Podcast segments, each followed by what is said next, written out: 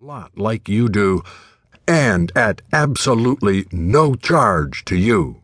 Plus, we will help you get on Fox News with several sympathetic hosts who will ooh and ah at every detail of how you bravely stopped and killed an unarmed young black man in his tracks with only seven to ten shots, while he was dangerously backing away from you with his hands raised and possibly saying, Don't shoot. We'll even help you get your story straight if you're having problems remembering what really happened. We'll take care of you down to every last detail.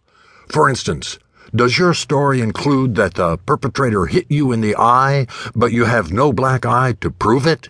Don't worry, we can apply a black eye to you during the eight or ten days that the local government and police keep you from the spotlight that people who stupidly believe in justice wrongly want to put you under. And that's not all. We'll also investigate the person you killed and dig up everything he ever did wrong to demonize him and get the white masses on your side.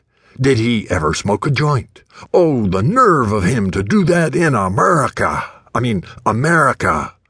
Right now, you're probably saying, okay, I'm in.